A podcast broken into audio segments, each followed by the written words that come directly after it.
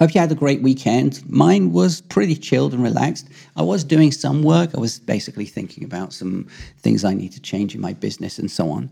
One topic, however, that came up um, I got a I received an email from um, somebody, and they basically said that they were trying to use this product, this product being Notion, and they're having troubles in understanding um, the program because they're watching. They were watching too many videos.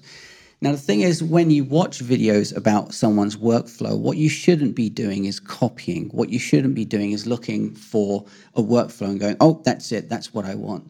Because your workflow and the way you work is completely different to the next person, to me, to anyone else. When I'm doing coaching, when I coach my clients, generally I try to find out what it is that they need, what it is that they're trying to do, and then find a, um, a suitable workflow for that whether it's an app, whether it's an app they already have and the way they use it. What I don't do and what you shouldn't do is basically find a workflow or you know force my workflow onto someone else. So finding a workflow because somebody is working that way in this particular program doesn't mean that you should just copy it and all of a sudden you become more productive. It it I wish it worked like that. In a way actually I don't wish it worked like that because again like I said, you need to find the right workflow for you. The what you work, what what you do for work is completely different to what I do for work. It's completely different to what your neighbor does for work. So trying to copy their workflow, copying someone else's workflow, just won't work. Flow.